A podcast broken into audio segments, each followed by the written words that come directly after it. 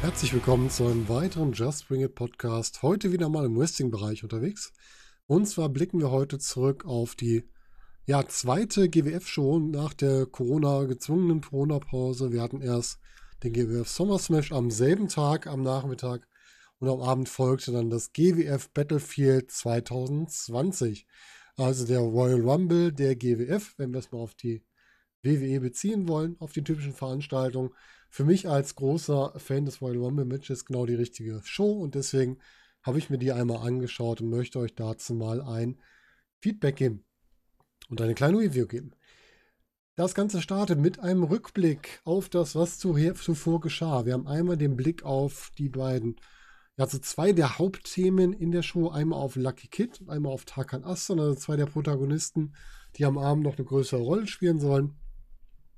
Wir haben den Blick auf Lucky Kids Gewinn des ja, GWF Money in the Bank, würde ich mal sagen. Also einem Title Shot, wann immer er will, wo immer er will, auf welchen Titel er auch will. Und dazu dann noch in Verbindung, weil er ja heute gegen Bad Bones John Klinger antritt, die den Rückblick darauf, dass dieser seinen Titel weiterhin verteidigt hat. Und Luckys Ansprache, dass er noch nie GWF Champion war und es heute um alles oder nichts geht. Da konnte man schon rauslesen, entweder er gewinnt den Titel oder er wird seine Konsequenzen ziehen. Wie das Ganze ausgegangen ist, werdet ihr später im Podcast erfahren, weil wir es erst später am Abend erfahren haben. Zusätzlich wird gezeigt, dass Tarkan Aslan den Light Heavyweight World Cup gewonnen hat und dann gesagt hat, er will auch noch das Battlefield gewinnen, weil das wäre eine Premiere und er wäre der Erste, der quasi beides gewonnen hat in einem Jahr. Und er ist auch der Einzige, der bislang fürs Battlefield-Match angekündigt ist. Das heißt, wir haben 30 Teilnehmer, er ist einen angekündigten Teilnehmer und somit noch sehr viel Spektrum, was da so alles passieren kann. Kommen wir zum Einstieg in die Show, kommen wir zur gewohnt guten Anmoderation unseres Ringsprechers Olaf Heiden. Das heißt, er hat wieder in seiner Art, ich habe es ja beim letzten Mal so ein bisschen als diese, diese Kirmesart, die mir aber sehr gut gefällt, weil es etwas ganz Eigenes ist, begrüßt er die Fans vor Ort, die Fans, die quasi live zuschauen. Und wir starten damit in die Veranstaltung. Am Anfang ein bisschen stark beleuchtet, aber ich glaube, das ist auch schon so gedacht, dass der Ringsprecher komplett im Spotlight steht und außenrum alles dunkel ist. Ist wirklich nur eine kleine Kritik, was ich nicht so gerne mag, aber ist trotzdem vollkommen in Ordnung.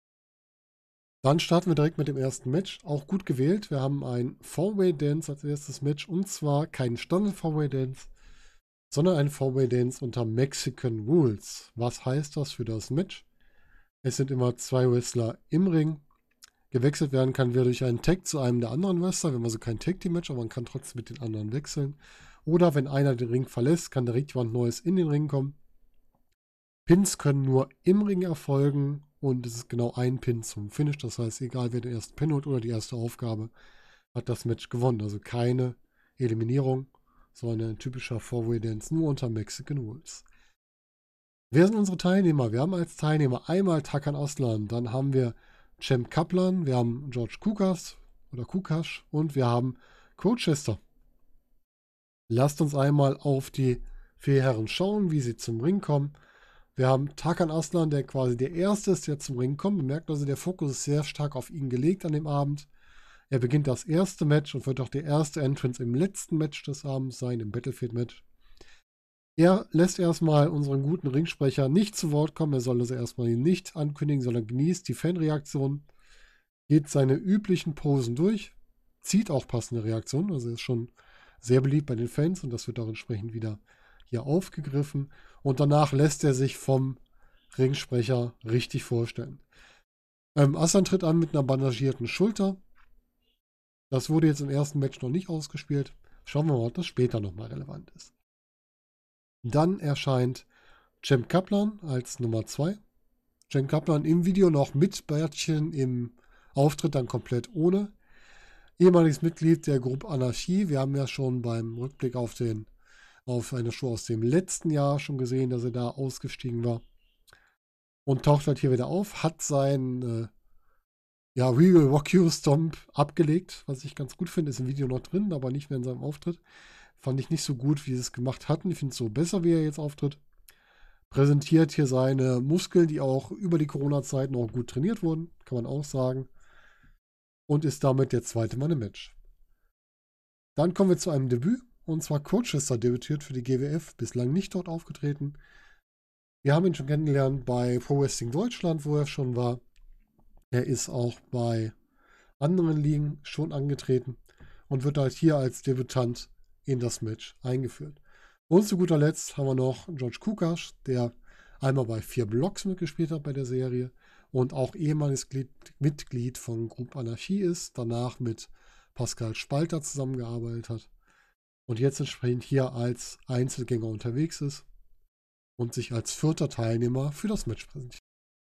Steigen wir in das Match ein. Am Anfang gibt es so ein bisschen wieder dieses, ja, wie soll man sagen, dieses gegenseitige Anheizen, Anstacheln. Aslan will eigentlich Kurchester herausfordern, schiebt die anderen beiden die Ringecke, die lasst sich das aber nicht gefallen. Und dann stehen sich alle vier im Ring gegenüber. Diesmal fordert Kukas Kaplan heraus die natürlich beide Mitglieder im Team Anarchie waren, also da wird es noch eine Verbindung geben. Und es kommt auch dazu, dass die beiden das Match beginnen. Kukasch macht ein bisschen Eindruck, wie der ähm, ja aktuell bei EW aktive Brody Lee von seinem Auftreten her. Fällt mir recht gut. Ich finde immer noch, sein Bart sieht ein bisschen aus wie so ein Weihnachtsmannbart, als wäre der nicht echt. Obwohl der nachweislich echt ist. Und die beiden beginnen mit einer Kraftprobe und können da entsprechend auch gegenseitig immer aufweisen, was für eine Kraft haben, mit Schulterblocks und so weiter und bewegen sich dann beide außerhalb des Rings. Also sie verlassen gemeinsam den Ring, was eigentlich untypisch ist für so ein Mexican Rules Match, aber den Weg frei macht für Tarkan Aslan und Colchester. Hier kehren sich die Rollen einmal um. Colchester fordert diesmal Aslan heraus, im Gegensatz zu dem, was am Anfang war, Aslan ihn herausgefordert. Und das Match gewinnt hier an Tempo. Das heißt, es gibt viele Whips in die Seile, und auch entsprechende schnellere Aktionen. Wir haben zum Beispiel einen schönen Springboard Crossbody von Colchester vom zweiten Seil auf Aslan. Dann wollen die beiden jeweils einen Dive zeigen, was dann immer vom anderen wiederum geblockt wird, was auch einen ganz schönen Eindruck macht. Ähm, so in der Zeit sind die anderen beiden auf der Rampe und ballen sich dort, bis Kaplan wieder ins Match zurückkommt und die Mexican Rules bricht. Das heißt, sind dann drei Leute im Ring und er fertigt beide mit einer Double Close sein ab. Und das nutzt Aslan dann, um sich aus dem Ring rauszurollen und den Weg freizumachen für die Auseinandersetzung zwischen Kaplan und Colchester. Kaplan kann mehrere Flying Shoulder Blocks ansetzen und auch eine schöne Spinebuster Bomb gegen Colchester. Danach weiß ich nicht mehr genau, was er machen wollte. Er hat einmal so eine Art Belly-to-Belly ähm, Uranagi gezeigt. Sah aus, wollte er den nochmal ansetzen. Überdreht sich aber so ein bisschen und verliert dann die Kontrolle. Es sah ein bisschen aus, als hätte er nicht mehr genug Luft. Vielleicht soll es auch nur ein, ein Work sein, aber es wirkte ein bisschen merkwürdig. Also irgendwie nicht so ganz sauber. Dann wechselt sich Kukasch wiederum ein. Ähm, ich glaube, ich muss kurz überlegen, gegen Kaplan oder gegen Colchester? Ich glaube gegen. Kurz überlegen, gegen Colchester müsste sich eingewechselt haben. Und hat dann entsprechend hier die Führung übernommen. Lukas zeigt wieder seine Kraft und schmeißt sowohl Colchester als auch Kaplan mit einer, ja, wie soll man es nennen, Suplex-Wurf-Kombination durch den Ring. Das hat man schon gesehen, auch mal bei Jörn Simmons bei der WXW, wo er quasi so einen Suplex hochstemmt und dann in einer Art Bodyslam-Position so von sich wegwirft. Sehr nett gemacht, zeigt auch nochmal die ganze Kraft, die dahinter steckt. Und schnappt sich danach wieder Kaplan und geht mit dem wieder aus dem Ring, sodass die anderen beiden wieder am Zug sind. Colchester will auf die beiden draufdiven, das stoppt aber Aslan, der seinerseits einen Dive zeigt. Und dann folgt ihm trotzdem noch Colchester. Und alle vier sind außerhalb des Rings. Colchester schnappt sich dann Kaplan, nimmt ihn mit in den Ring. Es gibt einen Aufbau zu einem Tower of Doom, den Kukash allerdings abbricht, was ich mal sehr schön fand, dass der nicht direkt beim ersten Mal durchgeht, sondern noch abgebrochen wird.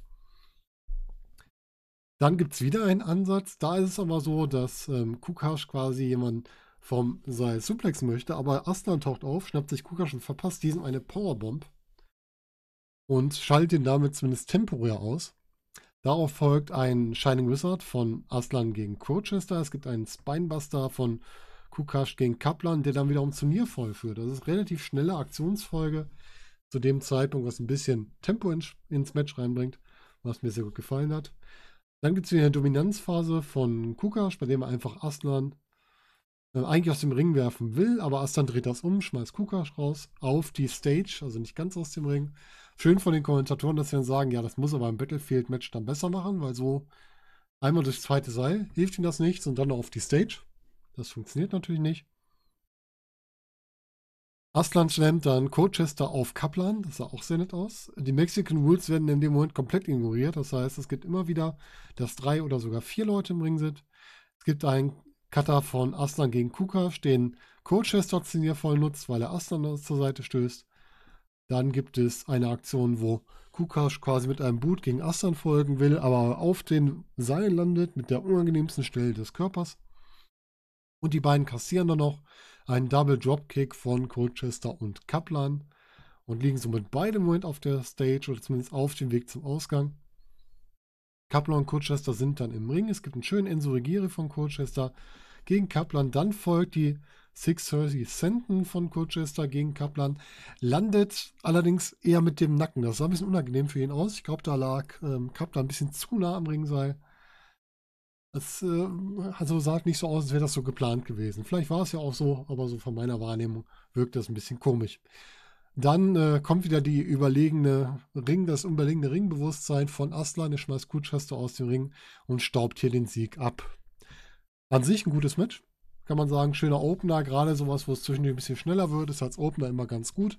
Die unterschiedlichen Stile wurden hier gut reingebracht. Wir haben also mit Kukash und Kaplan so diese Kraftpakete. Wir haben Aslan mit der Ringerfahrung, mit dieser, wie es immer so schön genannt wird, mit der Ringschleue. Und wir haben Colchester, den Highflyer. Und das alles zusammen hat jetzt zu einem guten Match geführt. Es ist nicht alles hundertprozentig sauber. Ich glaube, nach sechs Monaten, wo man dieses, ähm, ja, in der Öffentlichkeit Wrestle nicht mehr betrieben hat, ist das auch nicht ganz untypisch, dass da vielleicht noch der eine oder andere Ringrost dran steckt, den man erst nochmal beheben muss.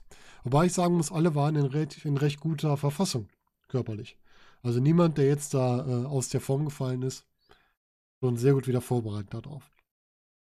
Was mir auch gut gefallen hat, sind die Kommentatoren, die natürlich einmal, weil es sich hier um Livestream mit Chat-Anbindung handelt, den Chat mit einbinden, die Donations, die da entstanden sind, mit einbinden und die Sachen vorlesen.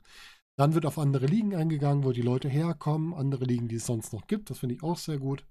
Und die ganze Corona-Thematik, Corona-Thematik wird natürlich auch deutlich dargestellt, dass dadurch vieles nicht stattgefunden hat. Das, das sollte ja eigentlich selbstverständlich sein, aber da es das nicht ist, gerade bei groß, einer großen amerikanischen Liga zum Beispiel nicht, finde ich das sehr gut, wenn man da genau darauf eingeht und darüber auch spricht. Wir kommen zum zweiten Match, ein Singles-Match zwischen Rambo und Joshua Amaru.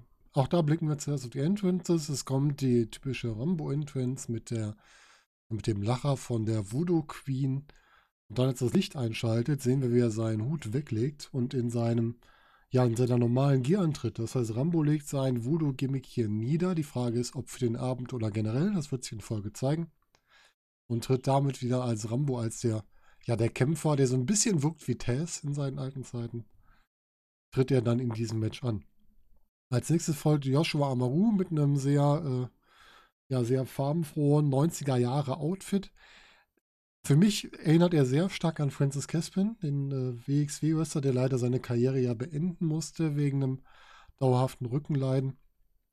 Ein Neuling, der hier antritt, ist wohl schon im, im Battlefield im letzten Jahr angetreten, hat schon ein Tag Team mit dem aktuellen Loserweight Champion Arash gebildet und tritt jetzt hier in einem Singles-Match an, um sich ein bisschen zu präsentieren und kann dies auch über bestimmte Strecken des Matches tun, aber darauf kommen wir jetzt erst.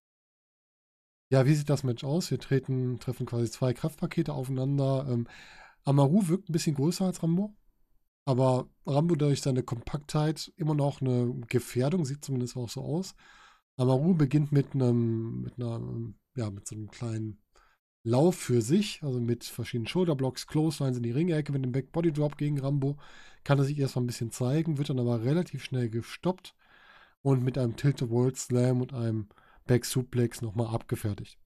Das heißt, der Schnellstart im Keim erstickt und dann beginnt die Leerstunde von Rambo gegen Amaru. Das heißt, er verpasst diesen viele Punches, viele Ohrfeigen, zeigt ihm, was wirklich Hard-Hitting Wrestling ist, dass er also wirklich stark mit, mit Schlägen niederstreckt.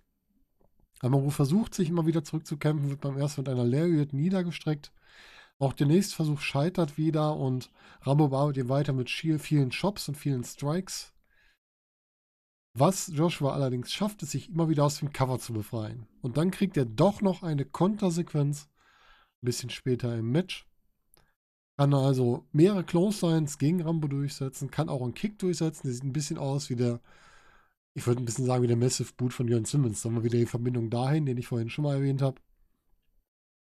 Schafft es damit auch bis zu einem Nearfall zu kommen und damit sich etwas zurückzukämpfen, wird aber dann doch relativ schnell wieder gestoppt. Es folgt nämlich einmal ein, ein äh, ziemlich harter Knee-Strike von Rambo gegen Amaru und dann noch eine Powerbomb. Und das läutet auch langsam das Ende ein. Danach packt sich Rambo den Neuling noch zum Package Piledriver. Ein sehr safer Package Piledriver, weil Amaru wirklich dabei eigentlich auf den, ja, sehr stark auf den Schultern landet, schon fast auf dem oberen Rücken, auf den Beinen von Rambo, also keine Gefahr für den Nacken aus meiner Sicht. Und damit beendet dieser sehr eindeutig das Match und wird damit nochmal so als starker Gegner dargestellt. Rambo hatte ja zuletzt noch ein Match gegen John Klinger um die Titel, hat das irgendwie per DQ wahrscheinlich gewonnen durch den Eingriff von außen. Wurde auch im Match von den Kommentatoren erwähnt. Und kann sich dann hier durchsetzen, wird als starker Gegner dargestellt. Und das Match war in Ordnung, einen Neuling zu zeigen. War für mich kein Highlight. War in Ordnung, jemanden einfach mal darzustellen, der etwas neuer dabei ist. Und hier entsprechend einfach nur mal das Gesicht zu zeigen, was vielleicht in den nächsten Monaten noch wichtig werden könnte für die GWF. Als nächstes folgt noch einmal das Video mit Lucky Kate's Statement, dass er in den 14 Jahren noch nicht einmal GWF-Champion war und es jetzt um alles oder nichts geht. Das heißt, da weiß man schon, es wird eine klare Entscheidung geben, entweder er wird Champion oder wird seine Entscheidung verkünden. Und im nächsten Match, was das Singles-Match um den GWF-Main-Titel ist, werden wir die Antwort dazu kriegen. Wir haben also das Match zwischen Lucky Kid und John Klinger. Lucky tritt hier sehr ernst und fokussiert an. Er spielt ein bisschen mit dem Publikum, fordert die immer wieder auf, äh, sich zu beteiligen, also für Stimmung zu sorgen und die reagieren auch auf ihn. Also ist hier das, Klasse, das klassische Face und ganz klar der Publikumsliebling. Danach folgt John Klinger, der bereits vorher bekannt gegeben hat, der wird heute ohne seine Blutsbrüder, Kollegen Orlando Silva und Erkan Sulzani antreten. Und das hat er auch getan. Er scheint also alleine und kommt entsprechend in den Ring, betritt den Ring aber noch nicht, sondern lässt sich vom Richter, Ringrichter schön die Seile öffnen. Sein Gimmick erinnert ja noch zusätzlich an den Macho Man mit seiner Sonnenbrille und seinem Kopftuch oder wie man es nennen möchte, Stirntuch was ja so eins seiner größten Vorbilder ist und was er aktuell noch mit vertritt, die Rolle. Es wird mal klargestellt, dass Klinger seit fast 500 Tagen GWF-Champion ist, der längste Champion seit 15 Jahren. Und Lucky ist so geladen, dass er direkt auf Klinger losgehen will und die beiden müssen vom Ringlicht auseinandergehalten werden, werden dann standesgemäß vorgestellt und dann beginnt auch schon das Match. Am Anfang des Matches zeigen die beiden direkt, dass sie sich nicht sonderlich gut leiden können mit einem sehr aggressiven Lockup. Normalerweise würde man ja erwarten, wenn zwei Leute sich nicht leiden können. Die hauen direkt aufeinander ein, aber ich fand auch diese Darstellung hier ganz gut.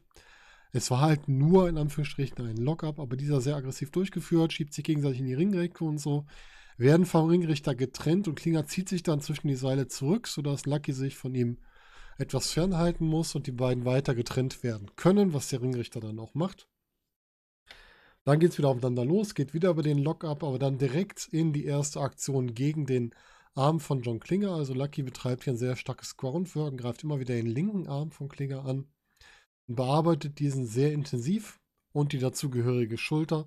Und das über ein paar Minuten im Match, sodass man da schon so eine kleine Story aufgebaut hat, dass der Arm bearbeitet wird, sollte wahrscheinlich darauf hinweisen, dass Klinger dann seinen Finisher, den Shadow Driver, nicht so gut durchsetzen kann oder den Elbow auch nicht. Aber das wird dann später im Match nochmal interessant werden, ob er das trotzdem anwenden kann oder nicht. Ja, wie geht das Ganze weiter? Ähm, Lucky bringt Bad Bones einmal übers Seil. Dieser kann sich ja mit einem Slingshot auf Seil befreien und sich dann zurückkämpfen mit mehreren Double Extended Blow ein vom, ja, vom ähm, dritten Seil in den Ring, dann einen weiteren außerhalb des Rings. Dieser Double Extended Blow, den kennt man natürlich auch vom Macho Man, von seinem Idol, der den sehr häufig verwendet hat. Dann gibt es eine Rückkehr in den Ring, wo es einen Chop-Austausch gibt zwischen den beiden in der Ringecke. Und dann folgt ein harter Irish Whip, der Lucky wiederum niederstreckt. Und somit geht es mit weiteren harten Aktionen im Match weiter voran. Lucky kann sich irgendwann aus einem Suplex heraus kontern und kann mit einem Whip Inside und seinem Back Elbow sich zurückkämpfen ins Match. Dann will er einen Dive auf Klinger zeigen, der sich aus dem Ring gerollt hat. Dieser kontert aber mit einem Spear durch die Seile und stoppt Lucky wieder. Der Flying Elbow Drop von Klinger, also sein Finisher, den er vom Macho Man abgeguckt hat, geht allerdings ins Leer und er landet auf dem bereits angeschlagenen Arm, den Lucky dann entsprechend auch weiter bearbeitet. Man merkt hier in dem Match, dass Lucky Kid sehr strategisch vorgeht, oder sehr taktisch vorgeht. Er geht immer wieder auf den bereits verletzten Arm, immer wieder auf die Schulter. Bearbeitet ihn hier mit Schlägen, mit Aktionen gegen die Ringecke. Also er schützt John Klinger einmal in die Ringecke und äh, zieht dann auch den Arm Richtung Ringpfosten, überdehnt damit die ganzen Bänder in der Schulter und auch im Arm und bearbeitet das entsprechend weiter und möchte dann im Ring seinen Lucky Lock ansetzen, der aber geblockt wird. Und dann kann Bad Bones das Blatt wieder für sich wenden und mit mehreren German Suplessen, dabei auch unter anderem in Release German Suplex, das Ganze wieder für sich wenden. Zu diesem Zeitpunkt im Match sind beide schon sehr angeschlagen. Wir sehen bis jetzt ein sehr gutes Match, ein sehr ansehnliches Match, was wirklich Spaß macht zu schauen. Ähm, was auffällt, ist, dass John Klinger seinen verletzten Arm, seine verletzte Schulter nur bedingt zählt. Also es fällt ihm irgendwann wieder ein, aber er ist halt nicht durchgängig dabei. Ich finde, Lucky zählt seine angeschlagenen Körperteile doch etwas deutlicher. Und man merkt auch immer mehr, wie stark Lucky Kid doch über die letzten Jahre gewachsen ist. Und hier entsprechend ähm, präsentiert, wie gut er ist, wie gut er mit dem Publikum arbeitet, wie gut er zählt, wie gut er Aktionen verkauft. Das ist deutlich besser geworden über die letzten Jahre. Muss man ihn einfach mal eingestehen, dass er da doch sehr viel entwickelt hat. Ja, Klinger will dann Lucky nochmal mit einem Jump Suplex aus der Ringecke ausschalten, kann den aber nicht durchziehen, wechselt das Ganze in einen Backside, da rollt sich Lucky durch und verpasst John Klinger einen Double Foot Stomp und kann damit einen Nearfall einstreichen. Danach sind beide auf den Knien, bauen sich die Fäuste um die Ohren oder die Ellbogen um die Ohren, besser gesagt. Und irgendwo da zieht sich John Klinger aber auch eine Platzwunde am Auge zu. Er hat so einen Cut am Auge, das Auge schwillt etwas zu. Das äh, sieht auch nicht aus, als wäre selbst gemacht und selbst gewollt, sondern schon im Match entstanden. Man merkt auch, dass er da etwas Probleme mit hat, was sich aber im weiteren Verlauf des Matches dann wieder, ja, wieder beruhigt. Also er kommt dann relativ gut mit klar. Das Match wird danach auch nicht mehr so lange, vielleicht wurde es auch abgekürzt, weil es nicht mehr so lange ging mit der Verletzung, das weiß man nicht genau. Lucky will dann einen Falcon Arrow zeigen gegen John, John Klinger, wird aber ausgekontert mit einem Move. Klinger kann sich dann in die Ringecke zurückziehen, bisschen sich das Blut aus dem Auge wischen. Und will dann auf Lucky heranstürmen, der das Ganze in ein Small Package kontert zu einem Nearfall. Will dann mit dem Slingshot Bulldog oder ja, DDT, ja, Slingshot DDT, möchte er wieder ansetzen, wird aber in den Coldbreaker gekontert, was zu einem Nearfall für John Klinger führt. Also hier sind wir wirklich jetzt im Hochtempo-Bereich des Matches, wo wir dann immer wieder starke Aktionen sehen, immer wieder hintereinander, die auch immer wieder zu Nearfalls oder zu Kontern führen. Klinger geht auf Seil, möchte wieder seine Aktion vom Seil zeigen, wird aber davon Lucky abgefangen. Es gibt einen Slam vom Lucky gegen Klinger vom Seil, was wieder uns zu einem Nearfall führt. Direkter Übergang Galaxy Lock funktioniert nicht. Dafür gibt es dann wieder einen Kick gegen den verletzten Arm. Und diesmal sitzt der Slingshot DDT zu einem Nearfall. Lucky hält immer wieder seine angeschlagene Schulter und will dann selbst den Finisher von John Klinger, den Shadow Driver, ansetzen. Wird aber in den Codebreaker gekontert, den er aber wiederum selber kontern kann. Und mit mehreren Double Footstorms Klinger auf den Boden bringt und den Ansatz zum Lucky Lock setzen kann, der aber wiederum gekontert wird in einen Einroller und zu einem Nearfall von John Klinger. Kurz nach diesem Einroller will John Klinger einen Low Blow zeigen. Der wird von Lucky einmal geblockt. Dann wird eine Situation mit dem Ringrichter initiiert, wo Lucky quasi fast in den Ringrichter knallt und dann aus dem Rück, ja, Rücklauf quasi heraus den Shadow Driver kassiert von John Klinger. Das geht noch nicht durch zum Finish. Aber dann folgt der Elbow Drop vom dritten Seil und dieser sitzt zum Finish und zum Sieg von John Klinger gegen Lucky Kid, der sich hier unter Hilfe von außen und unter Einsatz der großen Heal-Aktion noch durchsetzen kann. Das heißt, kein Low-Blow hat gesessen. Sonstige Heal-Aktionen wurden auch nicht im großen Maße eingesetzt. Das heißt, er wurde hier als starker Champion dargestellt, der hier entsprechend sich dann auch durchsetzen kann. Für mich ganz klar das beste Match des Abends, wobei ich das Finish hier ein bisschen schnell fand. Vielleicht hing das damit zusammen mit der Verletzung jetzt. Also im Gesamtbild des Matches war es schon okay, zu dem Zeitpunkt Finish zu machen, aber die letzte Sequenz, die ging mir zu schnell vorbei. Das finde ich ein bisschen komisch, fand ich ein bisschen komisch. Aber an sich trotzdem ein sehr gutes Match, was man hier als bestes Match des Abends auch einfach sehen kann. Im Anschluss folgt eine Promo von Lucky Kid, der ganz klar sagt, ich habe gesagt, es geht um alles oder nichts. Wenn ich den Titel nicht gewinne, muss ich meine Konsequenzen ziehen. Und damit beendet er seine Karriere bei der GWF und sagt, dass für Lucky Kid hier das Ende gefunden ist. Jetzt ist die Frage, was das bedeutet. Bedeutet das, Lucky Kid tritt gar nicht mehr für die GWF an? Bedeutet das, Lucky Kid hat vielleicht schon was Größeres im Auge, wo er antreten wird? Ist er vielleicht schon auf den Radar der größeren vielleicht auch amerikanischen Ligen gelandet. Oder heißt es einfach, dass Lucky Kid auch bei der GWF jetzt seinen Gimmickwechsel vollzieht. Wir haben ihn ja bei der WXW mittlerweile als Metehan, als Anführer eines Stables im Ring und auch Backstage anwesend. Und vielleicht wird auch dieses Gimmick jetzt künftig bei der GWF mal eingeführt. Also jetzt ein bisschen pausiert und dann zurückkehrt mit seinem Metehan-Gimmick. Das wäre eine gute Möglichkeit, hier Lucky dann doch nochmal zu zeigen und ihn damit auch vom Top Face mit zu den Heels wechseln zu lassen, was er auch bei der WXW aktuell ist. Kommen wir zum Hauptmatch des Abends. Kommen wir zum GWF Battlefield Match 2020. Zunächst werden nochmal in einem Video alle Regeln erklärt. Es gibt 30 Wrestler, die antreten. Es kann nur einen Sieger geben.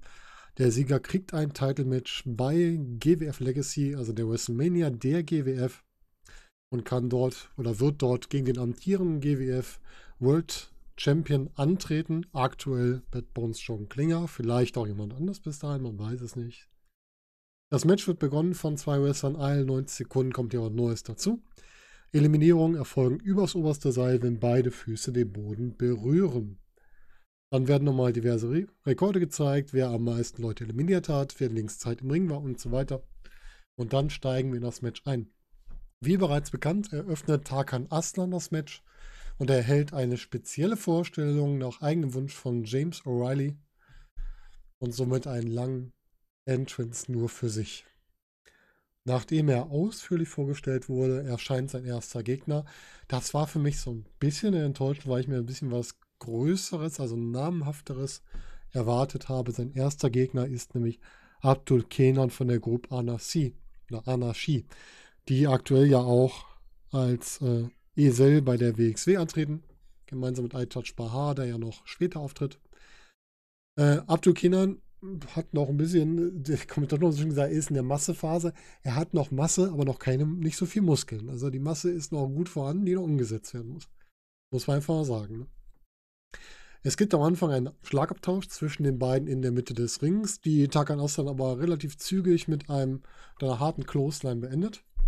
Kenan rollt sich dann aus dem Ring, gönnt sich eine Pause. Tarkan setzt nach, kommt wieder mit in den Ring, nachdem äh, Kenan dann geflüchtet ist und muss dann einige Kicks kassieren und erstmal am Boden bleiben.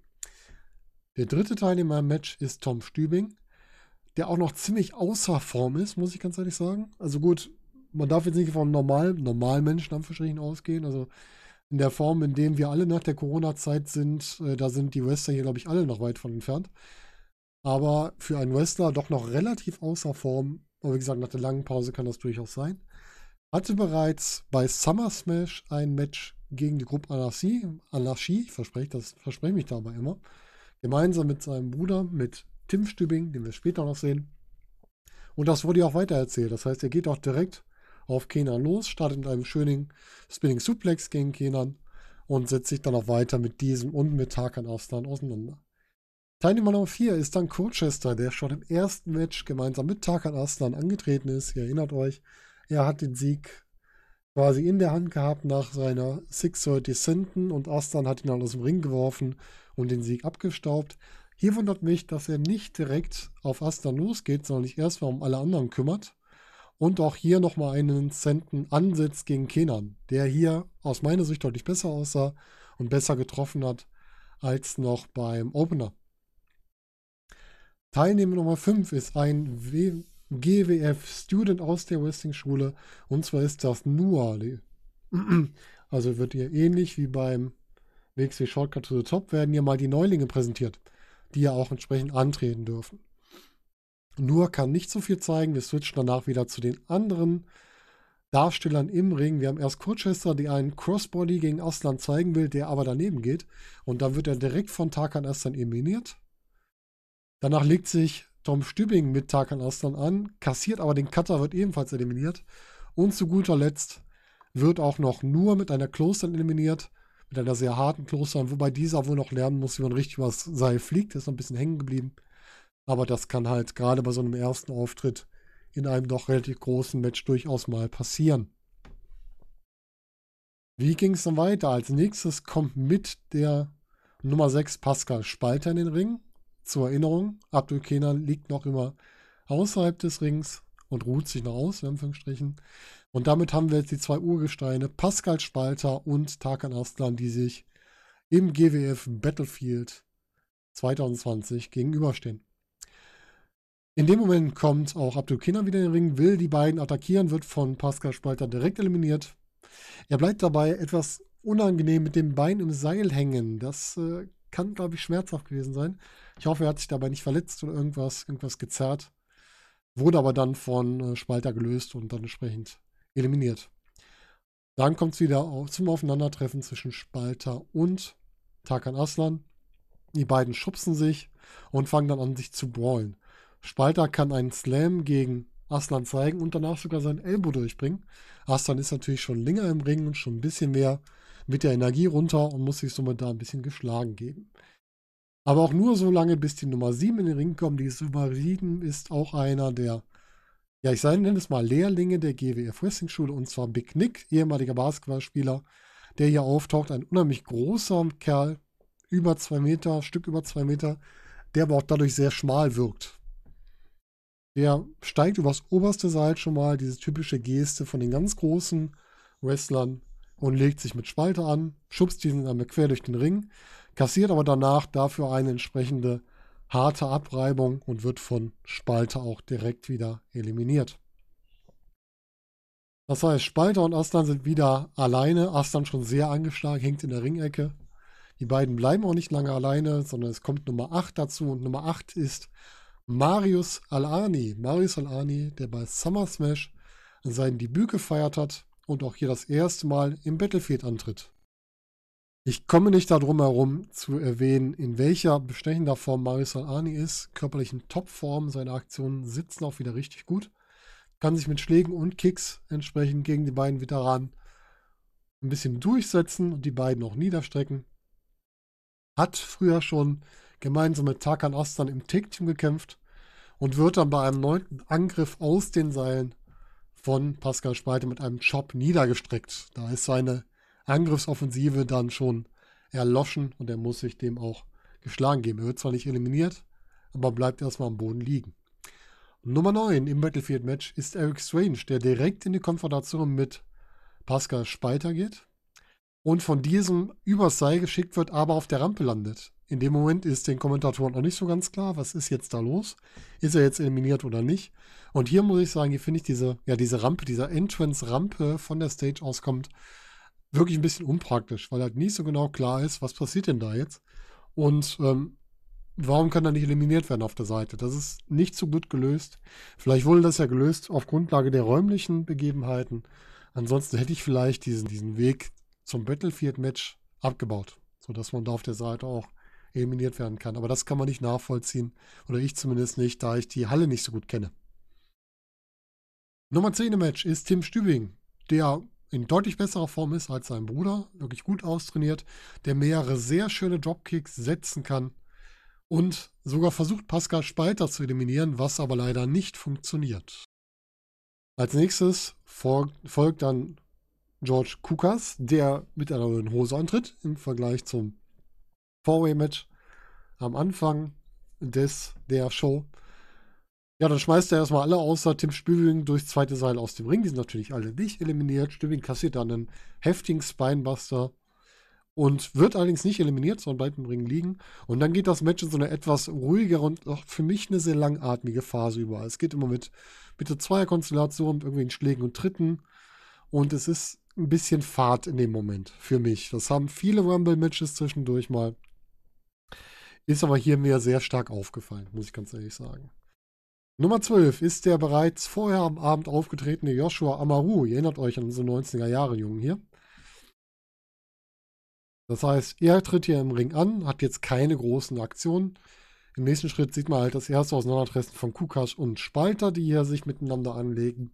Nachdem sie noch, ich glaube, im letzten Jahr im Battlefield-Match als Verbündete unterwegs waren, treten sie hier das erste Mal als Konkurrenten auf.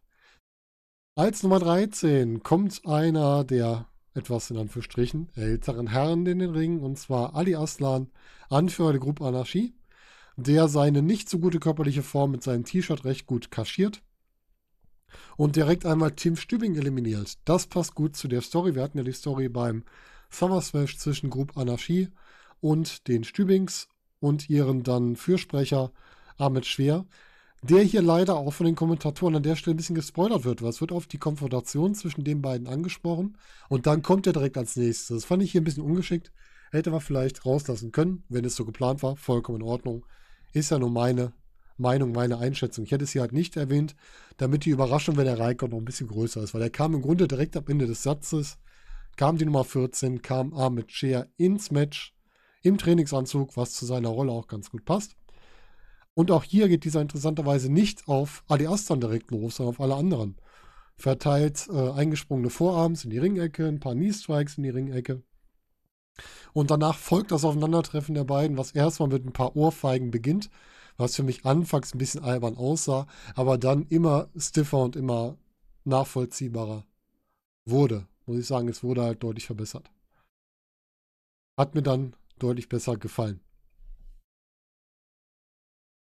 Dann gehen wir einen Schritt weiter. Wir gehen zu Nummer 15. Als Nummer 15 erscheint Arash. Unser Comedy-Spot des Battlefield 2020.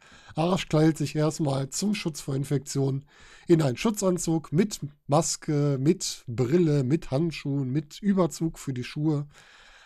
Und wenn, als er dann in den Ring kommt, desinfiziert er erstmal seine, erstmal die Seile, damit er durchgehen kann. Und dann jeden Gegner, bevor er ihn schlägt, wird er erstmal desinfiziert damit er sich bloß nichts einfängt. In der Zeit, wo Arash sich in den Ring begibt, wird Amaru eliminiert. Relativ belanglos am Rande, aber für ihn war es ja wirklich nur so ein kleines Showcase, um sich mal zu zeigen. Nummer 16 ist dann Mike DiVecchio, welcher auch bereits bei SummerSmash debütiert ist. Ein richtiges Powerhouse. Ich habe ihn, glaube ich, bei Twitter als, als Brock Lesnar, der ähm, aus Belgien bezeichnet. Vielleicht auch eher sowas Richtung ähm, da ist der gute Mann Jeff Cobb oder Batista, so eine Mischung da draus. Sehr gutes Auftreten, sehr agil für seine, für seine Muskelpakete. Und er verpasst erstmal dem zuvor schon dazugekommenen Eric Strange einen Power Slam im Ring. Und dieser wird dann anschließend von Marisol Armni auch eliminiert. Nummer 17 ist ein weiteres GWF-Urgestein. Ibo Latino taucht im Ring auf konfrontiert direkt Arash, der ihm sein Desinfektionsmittel ins Gesicht und über den Oberkörper sprüht und diesen eliminiert er auch direkt mit einer kleinen Clothesline übers dritte Seil, sodass Arash auch im Flug noch seine Maske verliert und entsprechend damit eliminiert ist. Danach kommt es auf Aufeinandertreffen der drei Veteranen, Latino, Shea und Aslan, die sich ein bisschen prügeln. In einer späteren Sequenz will dann Shea einen Crossbody gegen Aslan zeigen, den er ein bisschen überspringt, diesen quasi nur noch am Kopf erwischt. Und die drei treffen immer wieder aufeinander, bis sie sich dann gegenseitig und gemeinsam eliminieren. Zu dem Zeitpunkt, wo gerade die Nummer 18 Ring kommt, nämlich Orlando. Dieser startet direkt ins Match mit einem Samoan Job gegen Mario Solani und möchte danach Pascal Spalter Slam, also ein bisschen diese Yokozuna Slam Aktion, kann das nicht durchziehen und kassiert dafür von Spalter einen Big Boot, der da wiederum mit dem Publikum interagiert. Er möchte immer, dass die Pascal Spalter rufen und die rufen dann immer Pascal, ich glaube, Scheißer sagen sie, wenn ich es richtig verstehe. Steigt dafür auch auf Seil, um sich da mit denen quasi anzulegen. Da eine sehr ungeschickte Aktion von, äh, von Takan Aslan, wenn man es mal im Story-Modus sehen will. Dieser zieht nämlich Spalter vom Seil, anstatt diesen einfach runterzustoßen und aus dem Ring zu stoßen. Holt diesen also wieder in den Ring und beschäftigt sich weiter mit ihm. Dann folgt die Nummer 19 und zwar Tony Harting, der sich beim Match bei Summer Smash im Match um den Berlin-Titel gegen Sensor Volto durchsetzen konnte und neuer Berlin Champion ist. Tony Harting, ehemaliges Mitglied der Muskelkater, gemeinsam mit Michael Schenkenberg, ist gegen diesen geturnt. Ich glaube, beim Light Heavyweight Turnier war es in diesem Jahr. Und ist jetzt auf Singleswegen unterwegs und hat sich gerade den Berlin Champion gesichert. Er räumt erstmal den Ring auf und legt sich mit Mike DiVecchio an. Die beiden treffen im Laufe des Abends noch häufiger aufeinander. Und das heißt, hier könnte man vielleicht eine Fehde um den Berlin-Titel aufbauen. Wäre garantiert eine schöne Auseinandersetzung, einmal um DiVecchio ein bisschen zu präsentieren und auch um Harting weiter zu stärken. Kann ich mir gut vorstellen. Dann kommen wir zu der Situation, wo Tarkan Aslan sagt, komm, wir schalten sie jetzt zusammen, eliminieren Pascal Spalter. Bringt alle dazu, ja, wir arbeiten jetzt zusammen, braucht auch ein bisschen lange und kassiert dafür von Spalter den Shotgun Dropkick, knallt damit in die Ringecke und alle anderen kümmern sich wieder um alles andere, nur nicht um Pascal Spalter. Dann kommt mit Nummer 20 der entthronte Berlin-Champion Senza Volto, den wir mittlerweile auch bei der WXW sehen, der dort schon den Shotgun Championship angetreten ist, gegen Meteoran, den hier noch vorhin angetretenen Lucky Kid. Und er kann sich natürlich direkt auf Tony Harting stürzen und diesen auch mit einer Head Scissor niederstrecken und entsprechend sich weiter um ihn kümmern. Jetzt kommen wir wieder zu so einer Ruhephase im Match, die ich auch wieder etwas langatmig fand. Es ist lange nicht viel passiert. Wieder diese kleinen Scharmützel in allen Ecken, aber keine großartigen besonderen Aktionen. Klar, langes Match, gehört sowas dazu. War mir aber hier wieder zu lang. Man hätte vielleicht ein paar Spots besser verteilen sollen, um sowas nicht zu oft zu haben. Als Nummer 21 erscheint Cem Kaplan, damit, äh, Kaplan ist natürlich. Damit haben wir alle vier aus unserem Four-Way-Match von Beginn der Show in unserem Battlefield-Match jetzt vorhanden. Er schafft es, Pascal Spalter zu slammen. Damit hat er auch seine Kraft wieder bewiesen und kann diesen auch mit einem T-Bone-Suplex durch den Ring werfen. Also Kaplan wird hier nochmal bewiesen, dass er für eine Kraft hat. Und er zählt hier eine Knie- oder Beinverletzung. Ich frage mich jetzt, ob das eine echte Verletzung ist, weil vielleicht das Gewicht zu hoch war oder ob es eine Storyline-Verletzung ist. Das wird mit der Zeit wahrscheinlich zeigen. Wir haben hier erneut das Aufeinandertreffen von Mike DiVecchio und Tony Harting. Also für mich sieht das aus, als könnte man hier was aufbauen. Eine weitere Story. Also ein paar Stories wurden hier schon angesprochen. Dann kommen wir zu einem Rückkehrer zur GWF. Nummer 22 ist Onur Dalla, war früher Teil der Gruppe Anarchie. Trainiert von Orlando Silva, trifft auch entsprechend auf den. Hat ein bisschen was von Vladimir Koslov, nur in klein.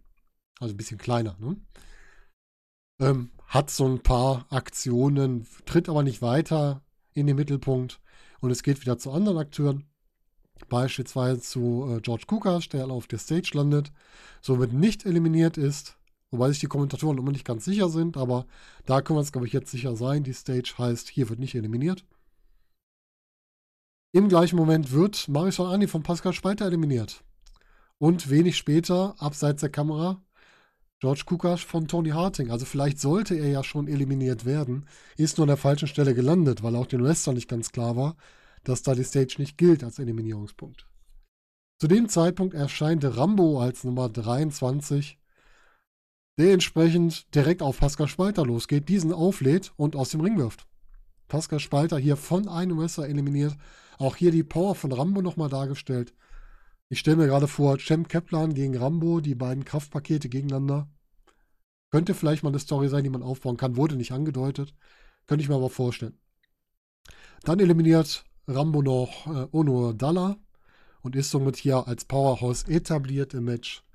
Und damit kann der nächste ins Match einsteigen und das ist Michael. Michael Schenkenberg geht wie erwartet direkt auf Tony Harting los, kann diesen aber nicht eliminieren. Kann aber entsprechend ihn ein bisschen die Schranken weisen. Also ein paar Schläge verpassen, ein paar Aktionen verpassen. Dass dieser entsprechend schon mal weiß. Zwischen uns geht's weiter. Also hier wird noch eine kleine Story erzählt. Wir hätten also für Tony Harting jetzt schon mal vielleicht ähm, Mike DiVecchio und Michael Schenkenberg als nächste Gegner, was man hier passenderweise aufbauen kann. Als nächstes kommt Aitach Bahar, also der zweite Teil von Group Anarchie in den Ring. Sein Partner ist ja bereits ausgeschieden. Auch er tritt aktuell bei der WXW im Stable Esel an und kommt halt hier entsprechend in den Ring, beißt Cem Kaplan, also dem ehemaligen Mitglied von Group Anarchie, in die Hand und legt sich dann noch mit weiteren Gegnern an. Etwas später ist wieder Michael Schenkenberg mit Tony Harting beschäftigt. Er setzt diesen auf oberste Seil und versucht ihn da erneut zu eliminieren, schafft dies aber nicht. Und dann verpasst Tony Harting ihm einen Slingshot und eliminiert sich damit selber. Hier ist jetzt die Frage, war das ein Storyline-Fehler oder ein echter Fehler von Tony Harting, dass dieser damit eliminiert ist? Zumindest könnte man damit aufbauen, dass hier noch eine Auseinandersetzung folgen muss, weil im Grunde hat er ja gerade hier gegen, gegen Schenkenberg die Kürzung gezogen. Das könnte man damit weiter erzählen. Die nächsten Zugänge sind mit der 26 Crazy Sexy Mike und mit der 27 Erkan Sulzani. Erkan Sulzani mit ganz vielen Uppercuts erstmal, die verteilt er wieder regelmäßig. Die Blutsbrüder sind das erste Team, was gemeinsam im Ring steht. Die sind auch beim Summersmash angetreten, um ihren Titel zu verteidigen gegen die Pretty Bastards, die man als WXW Tag Team Champions kennt. Natürlich der zweite Blutsbrüder Orlando Silva und die beiden unterstützen sich hier auch entsprechend in den Aktionen und schützen sich auch gegenseitig. Auch hier wieder eine Phase, wo der Ring langsam ein bisschen sehr voll ist und somit auch manche Aktionen nicht mehr so gut möglich sind. Im nächsten Schritt ein Debüt. Feas Aguiar trifft auf, bürstet sich schön seinen Bart noch, geht in den Ring und legt sich direkt mit Aitat Baha an, kann diesen auch niederstrecken mit einem DDT und sich entsprechend so gebührend ins Match einführen. Zu der Zeit ist mir aufgefallen, warum trägt Solzani eigentlich ein T-Shirt? Normalerweise ist er doch gar kein T-Shirt-Wrestler, weil er relativ gut in Form ist. Und das hat er auch bis zum Ende durchgetragen. Vielleicht gab es irgendwie noch Spuren vom letzten Match oder irgendwas, was er nicht zeigen wollte. Und deswegen hat er die ganze Zeit das Shirt hier getragen. Der nächste Wrestler, der in den Ring kommt mit der Nummer 29, ist der schöne Ronaldo, der direkt einige Power-Aktionen ansetzen kann und auch Crazy Sexy Mike eliminieren kann. Und zu guter Letzt kommen wir zu Nummer 30, der letzte Mann, der am Match teilnimmt. Ihr merkt schon, ich sage mit Absicht Mann, es gab hier keine Frauen bei dieser Show, die irgendwo teilgenommen haben, sondern es sind nur die Männer hier angetreten. Und wir haben als letzten Teilnehmer Evil Jared ich glaube, er ist der, ist der Bassist der Bloodhound Gang, ich bin mir nicht ganz sicher, ist schon öfter bei der GWF angetreten und tritt hier im Battleground Match, äh, Battleground, Battlefield Match an. Beweglichkeit scheint ein bisschen eingeschränkt, Aktionen sind nicht so ganz sauber, aber er kommt bei den Fans sehr gut an, muss man auch sagen. Er kann ähm, Fejas Aguiar nach einer Clothesline mit Hilfe von Takan Astan eliminieren. Eliminiert auch gemeinsam mit Astan noch den schönen Ronaldo und ist somit auch im Match etabliert, so ein bisschen in so einer kleinen Kooperation mit Tarkan Asta, die später noch interessant wird. Mike DiVecchio eliminiert als nächstes Michael Schenkenberg. Vielleicht kann man ja auch sowas wie ein Three-Way aufbauen. aufbauen. Schenkenberg, Harting, DiVecchio. Auch eine Idee. Ne? Könnte eine ganz interessante Sache sein. Dann stehen zwischendurch die Blutsbrüder so ein bisschen im Ring wie bestellt und nicht abgeholt. Da war wahrscheinlich der Spot noch nicht so weit, dass es zum Aufeinandertreffen 2 gegen 2 kam. Und das folgt dann wenige Zeit später. Da kommt es nämlich erst zu einem Chen-Duell zwischen Evil Jared und Aslan. Danach treffen die beiden gemeinsam auf die Blutsbrüder. Wobei das das bessere Ende für die Blutsbrüder hat, die dann nämlich Evil Jared erst eliminieren. Dann wird Orlando Silva von Takan Aslan eliminiert.